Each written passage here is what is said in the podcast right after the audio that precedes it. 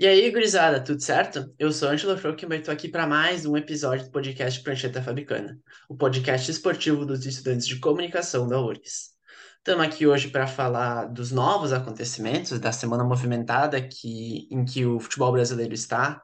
Os campeonatos vão afunilando, as competições vão sendo decididas, e nesse meio de semana a gente tem as competições continentais, semifinais de Libertadores e Sul-Americana, bem como ontem tivemos a definição do São Paulo campeão da Copa do Brasil pela primeira vez.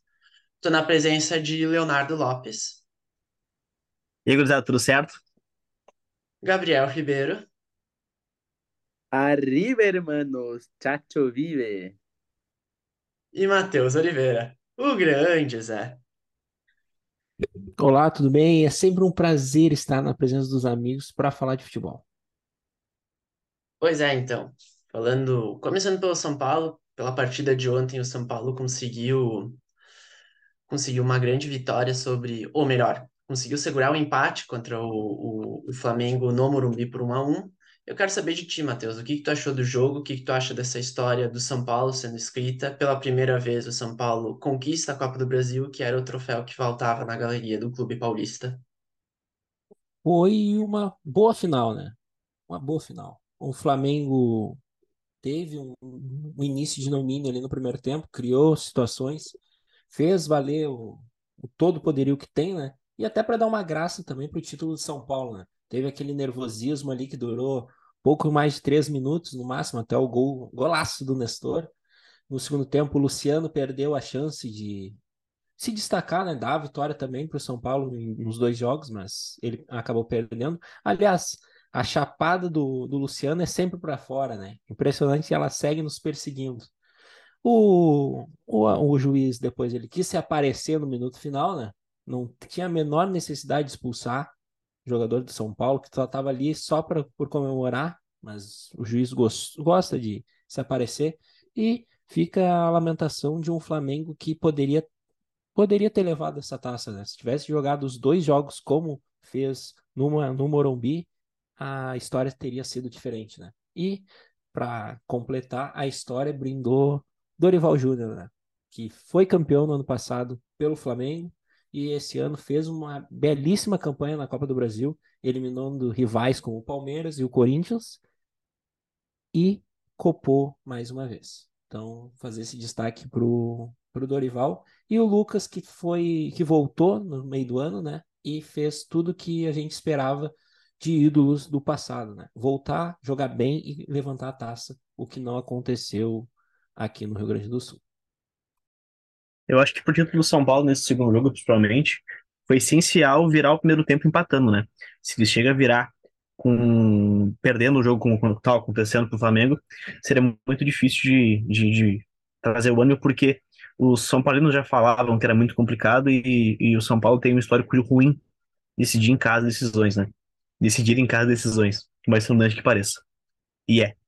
E é surpreendente também o São Paulo chegar até a final, passando como pelo, São, pelo Palmeiras, ganhando as duas partidas, e antes disso passando pelo Sport, né, onde teve uma vitória lá em Recife e perdeu em casa pro, pro Sport, passou nos pênaltis, né. Como o Zé falou, a, a história do futebol sempre pega essas peças, o Dorival ser campeão em cima do, em cima do, do Flamengo quando foi demitido no ano passado. O Flamengo, que é um time que já há muito tempo vem contando muito com a sorte, né? Um time que tem muito dinheiro, investe mal, troca de técnicos constantemente e nesses últimos tempos achou dois técnicos que conseguiram fazer esse time jogar, que foi o Jesus e agora o Dorival. O Jesus quis sair e o Dorival foi saído, né? Mas eu acho que foi muito justo pro São Paulo. Eu particularmente estava torcendo pro São Paulo não porque eu tenha alguma afinidade ou carinho pelo, pelo tricolor paulista, mas porque eu me identifico com estar na fila, né? O Colorado está aí há muito tempo esperando e eu não gosto de ver os times esperando, eu sou compadecente com o time tricolor de São Paulo. E, e acho que a gente está diante do, da primavera do Dorival Júnior como treinador. Uh, durante muito. Tava, tava um tempo bem sumido tinha, tinha feito já bons trabalhos no início, principalmente da, da década de 2010, e estava um bom tempo sumido, foi já apareceu muito bem no Flamengo, agora no São Paulo talvez uh, com menos qualidade técnica, mas de novo mostrando muito bem as suas diretrizes, um time que uh, sabendo se adaptar ao contexto, sabendo se adaptar ao grupo na, na forma de jogar, uh, conseguindo fazer ajustes muito importantes, uh, jogo a jogo, sempre pensando jogo a jogo e uma capacidade de gestão muito grande. mais uma vez a gente fica com a sensação de que o São Paulo corria pelo seu treinador. E além do Dorival, eu quero destacar, acho que vale muito destaque para o Rodrigo Nestor. Acho que talvez seja individualmente a grande história dessa final.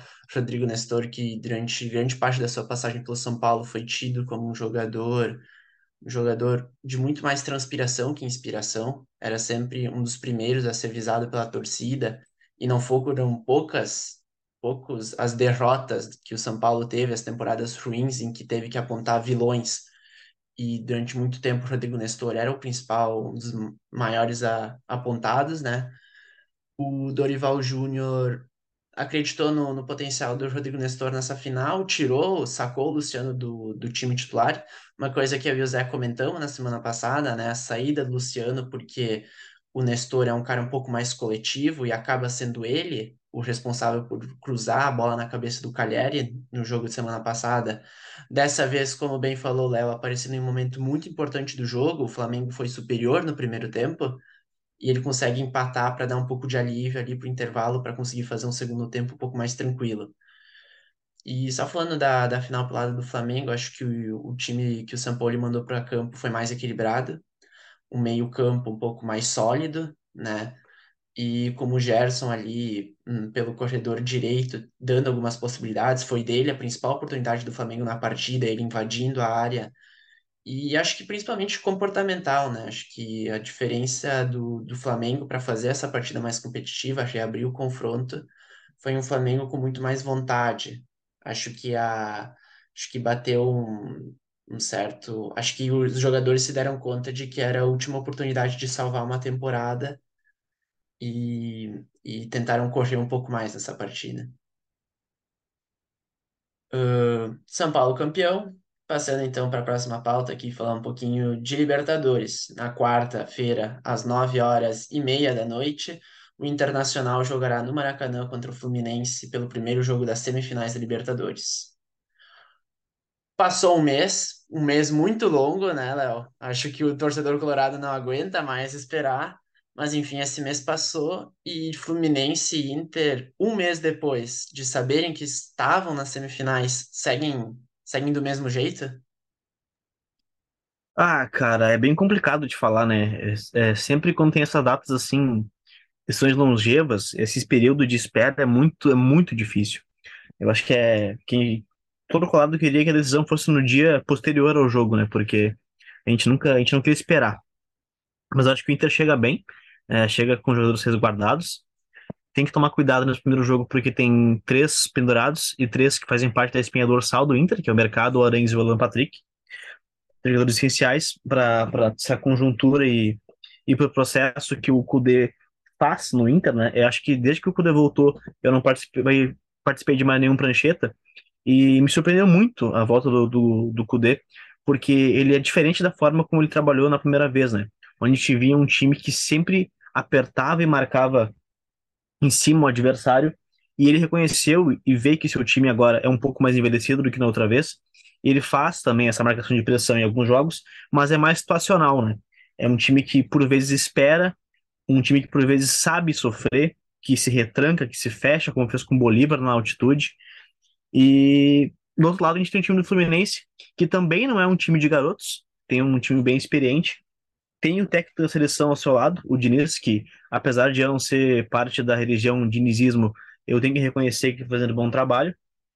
Mas eu acho que no centro do país vem se colocando o favoritismo lado do Fluminense de uma forma muito exacerbada, de uma forma como se a, final já, a, semifinal, a semifinal já tivesse acontecido e o Fluminense já tivesse no Maracanã mais uma vez para a final. Eu acho que não é bem assim. Eu acho que o Fluminense tem favoritismo nessa, nessa decisão mas eu acho que não é não é tão grande como já foi é, em relação ao Inter ao River, por exemplo. Inter e River, eu enxergava algo como 70-30. Fluminense Internacional é 5-5-4-5. Então, Eu acho que o Inter tem chance, muita chance, e tudo passa pelo jogo de ida. Vir de lá vivo é essencial. O Léo mostrou um lado muito importante. Eu quero lembrar que o Cudê, na primeira passagem, quando jogou a pré-Libertadores, soube retrancar o time. Eu acho que ele entendeu que esse estilo do time do Inter funciona muito bem desse jeito.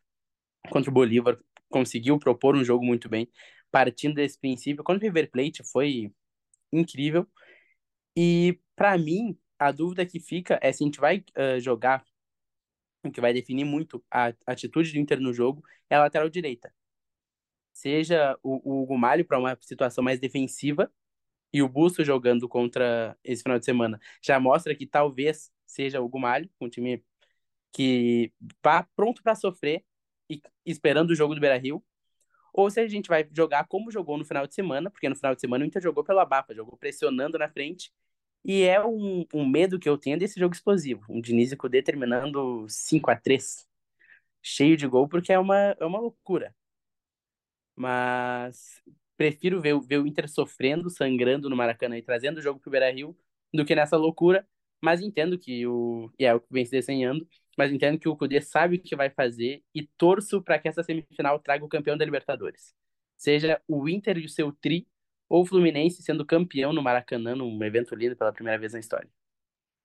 Thiago Ribeiro mencionou, né? O Hugo Malo pode ser titular. A provável escalação do Inter é Rocher, Hugo Malo, Mercado Vitão, René, Johnny, Arangues e Alan Patrick. Quinto esquecendo ali. Wanderson, Valência, esqueci alguém? Maurício. E Maurício. Obrigado, Ângelo. E a, a, única troca seria essa, né? O, Malo, que o espanhol, o primeiro espanhol da, da história do Inter, como titular na lateral direita, ele que atuou muitas vezes agora no nos últimos jogos como zagueiro, né? Improvisado pelo. Apesar de não ter a estatura para ser zagueiro, ele fez algumas atuações. Mas eu, eu, particularmente, eu não concordo. Eu colocaria o Bustos como titular, até porque ele veio numa crescente, não só pelo gol no, no, no jogo contra jogo dos gols laterais contra o São Paulo, né? Aquele São Paulo misto. E o Inter também, no time misto. E, mas eu não, eu não fazia nenhuma troca. Agora vamos ouvir o Zé e suas críticas e as suas chacotas só, só no, seu, no seu tom jocoso.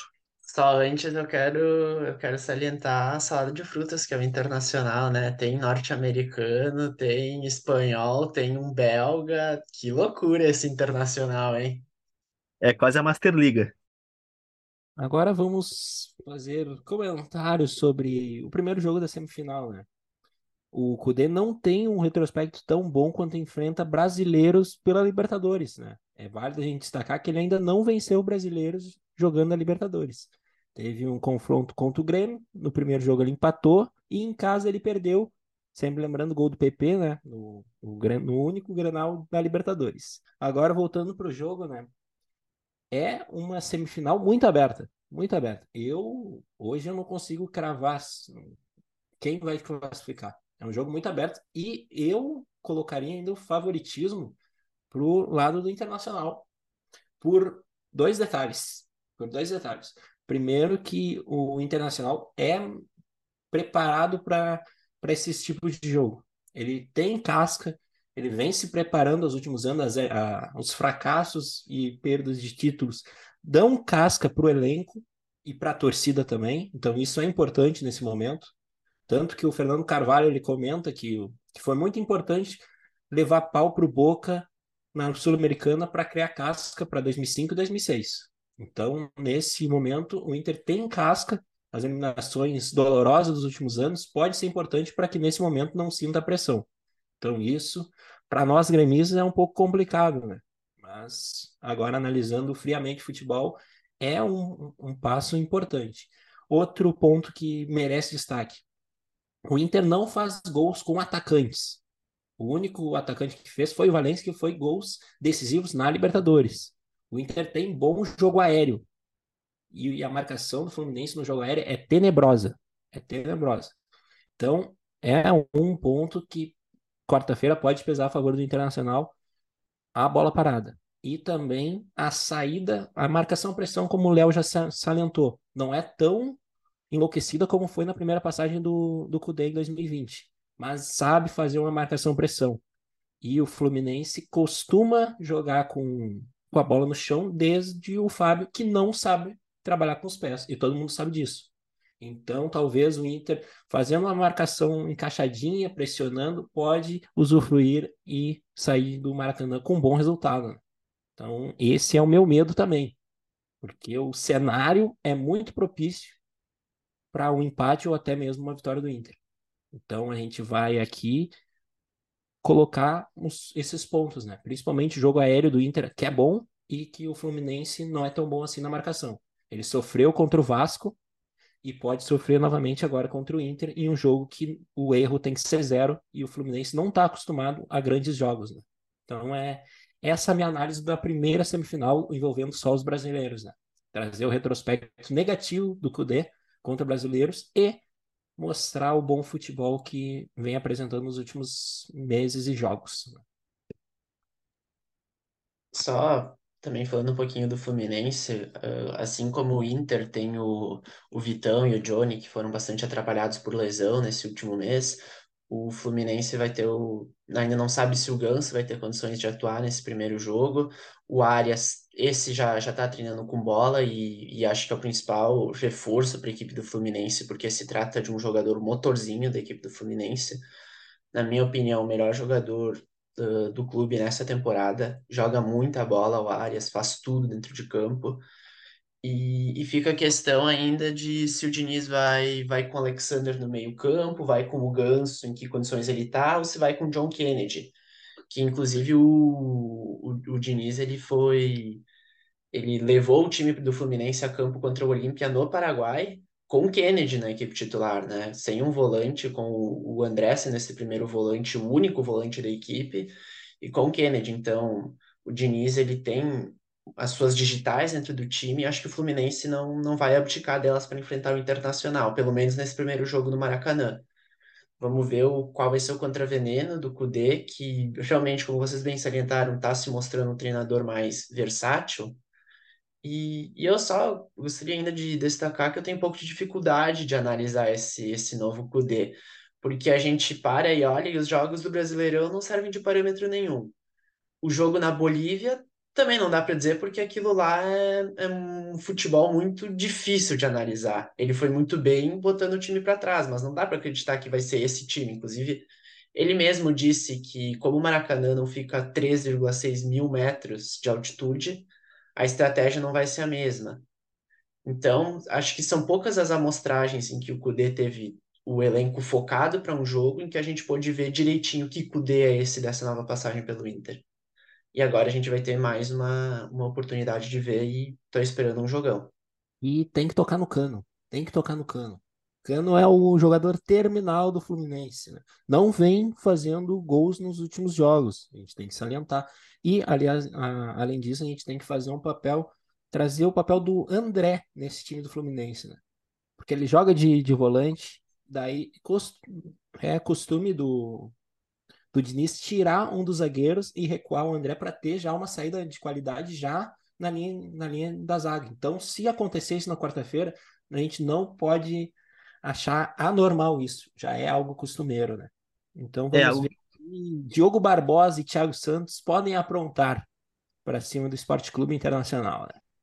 essa mexida Não, do, essa mexida do André foi o que ele acabou não fazendo, né? Surpreendeu até lá no jogo do Paraguai, né? Ele acabou colocando um zagueiro de fato quando saiu o Felipe Melo e deixou o André como volante.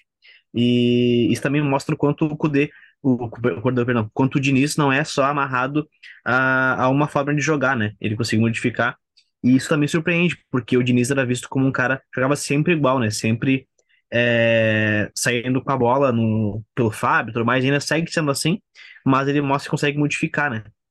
Mexe muitas peças, né? Mexe muitas peças, tira um volante, coloca o John Kennedy na frente para ser um segundo atacante, recua o Arias, centraliza o Arias, joga o André pra zaga. É, é, um, é um leque de opções muito vasto mesmo.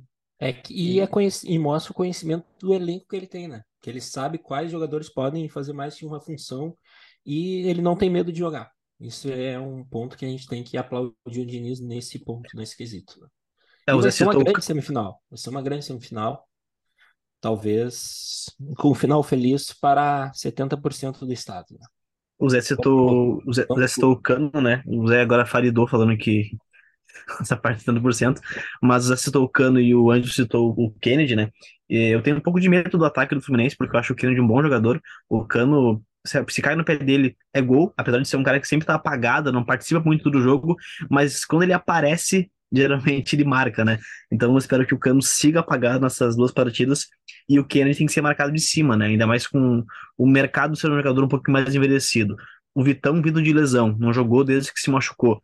Então acho que o, essa marcação do John Kennedy tem que ser muito a função ali do Johnny. O Johnny conseguir marcar e poder. Porque o, o Kennedy é um cara que vem de trás com a bola, né? E o Kennedy e o, e o Cano fica mais parado lá na frente. O time do, do Fluminense em si tem muita qualidade. Keno, Cano, John Kennedy, Ganso, Marcelo, que é um cara que joga como lateral, mas também vai para o meio quando a bola tá com o Fluminense agindo como segundo volante. É um time complicado de, de, de se ajeitar assim na marcação. No Fluminense, jogadores pendurados são Nino, Felipe Melo e John Kennedy. Se tomarem cartão amarelo na ida, podem ficar de fora da volta. E, e só um retrospecto histórico, né? Hoje eu, eu vi em GZH o, então, trazendo três uh, duelos muito históricos entre Fluminense e Inter. Uh, Inter teve vitórias muito importantes na sua história sobre o Fluminense. É o caso da final da Copa do Brasil de 1992, que até hoje é o último título nacional conquistado pelo Inter. Uh, venceu também na semifinal do, do, do Campeonato Brasileiro de 75, ocasião do primeiro título da história do Internacional do Brasileirão. Mas em Libertadores, na única vez em que se enfrentaram foi em 2012. A classificação foi do Fluminense, uma vitória por 2 a 1 na época no Engenhão, perdendo um pênalti importante no jogo da ida no Beira-Rio. Enfim, vamos ver que filme, que, que lado que vai levar melhor dessa vez. Do outro lado da chave, a gente tem um confronto também muito pesado entre Palmeiras e Boca Juniors, que começam a duelar por uma vaga na final, quinta-feira, às nove e meia da noite. Tá, quais são as tuas expectativas para esse confronto, Gabriel Ribeiro?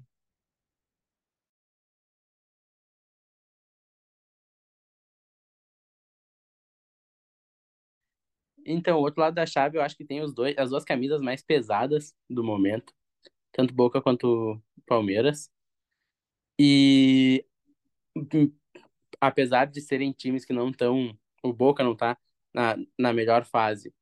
E o Palmeiras é sempre perigoso, é para mim o favorito da competição. É o que eu falei antes, para mim o eu quero que o campeão saia do outro lado, pela pelo bem da história. E o tem tudo para ser um duelo incrível. Acho que não tão equilibrado, acho que o Palmeiras larga com uma, com uma vantagem grande e tem muita moral pelos últimos anos. E que seja, então, um Inter e Palmeiras na final depois de dois jogos muito bem jogados. É, cara, eu acho que, de fato, é, são duas camisas pesadas, principalmente a do Boca, que tá aí onde está, só pela camisa. Não ganhou nenhum jogo no mata-mata. São quatro jogos e quatro, quatro empates contra o Nacional e contra o Racing. E contra o Racing, alguns jogos, assim, como a gente pode falar, bem argentino, um jogo bem brigado e pouco futebol. Muita briga, muita raça e futebol faltou. O time do, do Palmeiras é o favorito da competição, dentre os quatro que, que restaram, como diz o Ribeiro. Só que o, o Palmeiras, a gente pode ver pelo último jogo que teve contra o Grêmio, pelo Brasileirão, ele é um time batível. Ele é um time que, em outras, em outras épocas, era um time que era muito difícil de se enfrentar, Parece que o, o Palmeiras ia fazer gol a, a, qualquer momento. Eu lembro do Inter e Palmeiras, ah, com, acho que foi ano passado, que o Inter abre, para uma bigorna para fazer um gol com o alemão e o Palmeiras vai lá, ataca e faz um gol e, tipo, como se fosse uma coisa completamente simples, né? E esse time do Palmeiras de agora, eu não enxergo assim. É um time que abusa muito da bola aérea, apesar de não ter um centroavante que, que saiba, que tenha a, a, o cabeceio como como prioridade e como fundamento, né, primordial. Mas eu acho que, que o Ribeiro falou é basicamente é basicamente o, o mais correto que o, o Palmeiras é o favorito para a competição e para a semifinal, mas o Boca Juniors é o Boca Juniors, né? Teve anos passados que teve esse mesmo enfrentamento, onde o Palmeiras é o favorito e o Benedetto conseguiu fazer o que fez, né? Agora chegou o momento de falar de camisas tradicionais do futebol sul-americano. né? Como bem disse o Ângelo anteriormente, já foi um confronto de final e de semifinal, né? E as duas, infelizmente, o Boca avançou. né? Palmeiras, é... Palmeiras na história foi assaltado contra o, Palme... contra o Boca algumas vezes na história da Libertadores. né? Hoje, com o VAR, talvez não tenha tanto, não seja tão facilitado para que coisas estranhas aconteçam a favor do Boca, né? O Boca que só chega nessa semifinal graças ao Romero, né? Que foi a estrela no- nas penalidades, tanto contra o Nacional do Uruguai, quanto no confronto caseiro contra o Racing, né? Então, o, o Boca vem, chega a mais uma semifinal graças ao seu goleiro e ao bom sistema defensivo da equipe, né? Tem muita dificuldade para fazer o gol? Sim, Boca tem muita dificuldade para fazer gol, mas a sua defesa é um ponto forte nesse elenco que não é tão badalado quanto já foi em outras épocas, né? O Palmeiras é muito favorito, talvez até para ganhar os dois jogos, mas contra o Boca tu não tu tem que ter respeito, né? Então vai ter um confronto ali que tem tudo para o Palmeiras levar o Palmeiras do Abel. Talvez a derrota para o Grêmio foi importante para o Palmeiras para compreender, para brigar desde o início o que não a gente não viu na arena, né? Que teve um Palmeiras no começo meio desligado, que em Libertadores isso não pode acontecer, né? Tem que estar 90 minutos atentos, porque qualquer bola pode decidir de uma partida. E também o Palmeiras sente a falta de um centroavante, né? Que ainda não tem um centroavante. O Hendrick vai ser muito bom de bola? Vai ser muito bom de bola. Mas ainda não tem o estofo para ser o centroavante do Palmeiras, né? E, e também sente a falta do Dudu, que só volta no ano que vem, e o Rony tá voltando de lesão, né? Então tem todos esses percalços pelo caminho pro Abel Ferreira conquistar mais um título de Libertadores e ser o primeiro tetracampeão do Brasil, né? Então isso é muito forte também. E o Palmeiras tem tudo para passar pelo Boca. En- Engraçado, engraçado olhar, né, e ver que a gente tem o Boca como um carrasco do Palmeiras, mas olhar o, a história dos confrontos diz que o Palmeiras, na verdade, tem o dobro de vitórias do Boca Juniors em confrontos entre os dois. São oito vitórias do Palmeiras, três empates e quatro vitórias do Boca Juniors. Entretanto, em Libertadores, duas vitórias do Palmeiras e duas do Boca, dez empates. Isso se deve muito porque em 2000 e 2001, Boca Juniors e Palmeiras se enfrentaram na final e semifinal, respectivamente. Foram quatro empates, mas duas vezes o Boca conseguiu se sair melhor nas penalidades, né? Então ganhou, inclusive, uma final em cima do Palmeiras nos pênaltis. Isso é bem pesado, acho que talvez o, o histórico a favor do Boca permita ao Boca entrar um pouco mais tranquilo dentro de campo, pode sim fazer a diferença. Eu, eu acredito muito que o peso histórico, a, a força da camisa do Boca, enquanto, enquanto um adversário que inspira muito respeito, pode sim fazer a diferença. O, nesse momento, o Palmeiras não está no seu melhor momento dentro da temporada, está com bastante dificuldade de criar, está com bastante dificuldade de criação. Não, não foi encontrado ainda uma solução para a lesão do Dudu, que só volta na próxima temporada. O Abel está tentando ãh, bastante com o Arthur aberto pela esquerda e o Mike ãh, atuando na linha mais de frente, mas essa formação não está dando muito certo. O Arthur tá, caiu bastante de rendimento aberto pelo corredor esquerdo. Ãh, até deu certo nas quartas de final contra o Deportivo Pereira, mas ficou por isso. Acho que não não está saindo muito do lugar o Palmeiras. O Palmeiras está bem, tá em um momento bem duro na, na, na parte ofensiva nesse momento da temporada. Então vamos ver. O Boca também, como bem falou o Zé, um- não é um time bonito de ver jogar, não é um time, não é o melhor Boca que a gente viu, nem perto disso. O Cavani tem, tem o fator Cavani, né, que é um jogador extra classe, mas que ainda está se adaptando ao Boca Juniors. E, e eu, eu não espero jogos vistosos. Não espero jogos vistosos. Acho que o, que o Boca vai muito no coração e o momento do Palmeiras não me faz acreditar que o Palmeiras vai conseguir voar abaixo nessa semifinal. Então a minha expectativa é por jogos trancados, por jogos difíceis, por muita transpiração em campo mesmo. O Ângelo mencionou o, Cavani, né, como um fator, mas eu acho que a, a vitória do Boca, se acontecer a classificação do Boca, passa muito pelo, pelo barco, né? Aquele Ruivinho é bom de bola, não jogou o segundo jogo contra o Racing porque estava lesionado, ficou no banco ali para fazer toda aquela, aquela chavada, né? Vai entrar, não vai entrar, vai entrar, não vai entrar, acabando entrando. Mas ele 19 anos e é uma, ele é da, da base do Boca e é um grande jogador e pode desequilibrar. É, ele que joga, vai jogar ali em cima do, do, do Marcos Rocha, que eu tenho as minhas ressalvas, apesar de, de ser uma unanimidade dentro dos laterais do Brasil. Justo, justo. Realmente o Barco tá jogando muita bola, fazendo uma grande Libertadores. E aqui, Zé, se tu, se tu conseguir o mais sintético possível, Corinthians e Fortaleza jogam terça-feira à noite por uma vaga na final da Sul-Americana. É um confronto que a gente teve uma prévia há poucas semanas atrás, né? O Fortaleza enfrentou o Corinthians misto e venceu com o gol do Pikachu no final, mas eu acredito que seja um confronto bem aberto, né? Apesar do Corinthians não ter tanta qualidade assim, o principal jogador é o Renato Augusto, que não tem mais o ritmo para aguentar uma pegada tão, tão grande, mas o Corinthians na Arena Taquera é bem forte, né? Eu, pelo bem do futebol, pelo bem do futebol nordestino, eu quero ver o Fortaleza na final e levando o título da Sul-Americana, né? Por tudo que vem fazendo nos últimos anos no Brasil, né? É um, a gente vê um projeto, a gente vê que eles confiam no trabalho. O Voivoda na, na temporada passada tá, ficou com o time na zona de rebaixamento e mesmo assim eles não demitiram, algo que não é costumeiro aqui no Brasil, né? Eles acreditarem num projeto e entenderem que vai ter momentos de, de derrota de oscilação. Então, Fortaleza a gente vai torcer pelo Fortaleza e, pasmem todas as pessoas, o Guilherme, aquele Guilherme que jogou no Grêmio, é um dos artilheiros da Sul-Americana. Isso é um pouco surreal para mim e para todos que estão ouvindo Prancheta agora, né? O Zé foi, foi pontual na, na fala dele. Dito isso, tá certo, eu confio no projeto, o Corinthians é um time maravilhoso. Um jogo de. parei, parei, desculpa.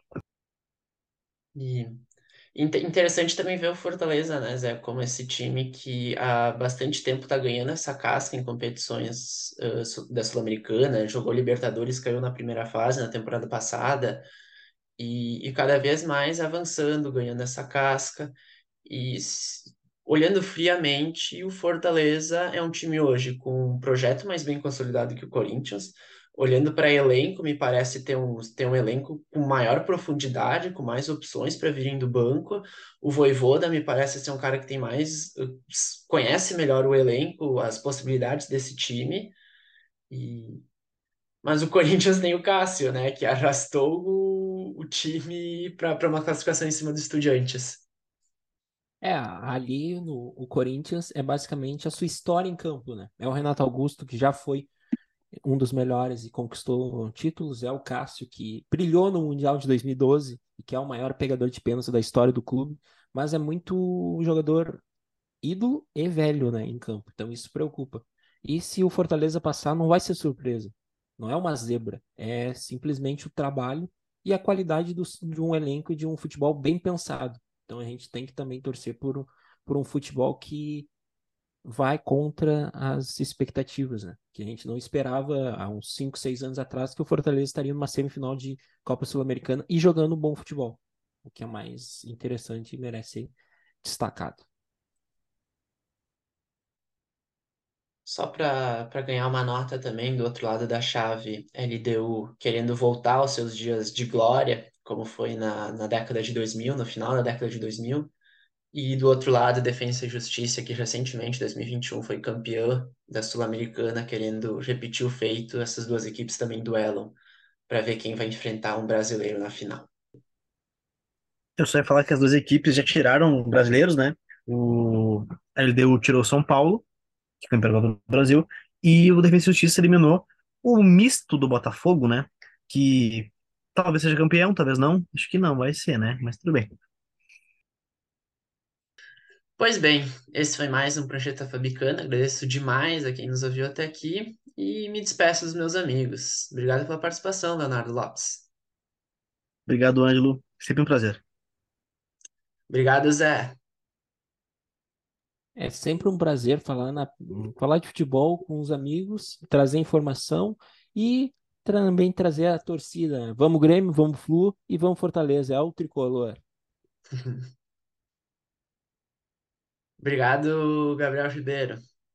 Vai, vai, vai olhar como o jogo do Inter? Olharei o jogo da minha casinha. O Maracanã só vou na final. Abraço, Gabriel. Gigante abraço e graças, irmãos. Eu sou Angela Schockman. Um grande abraço para todo mundo. Até a próxima.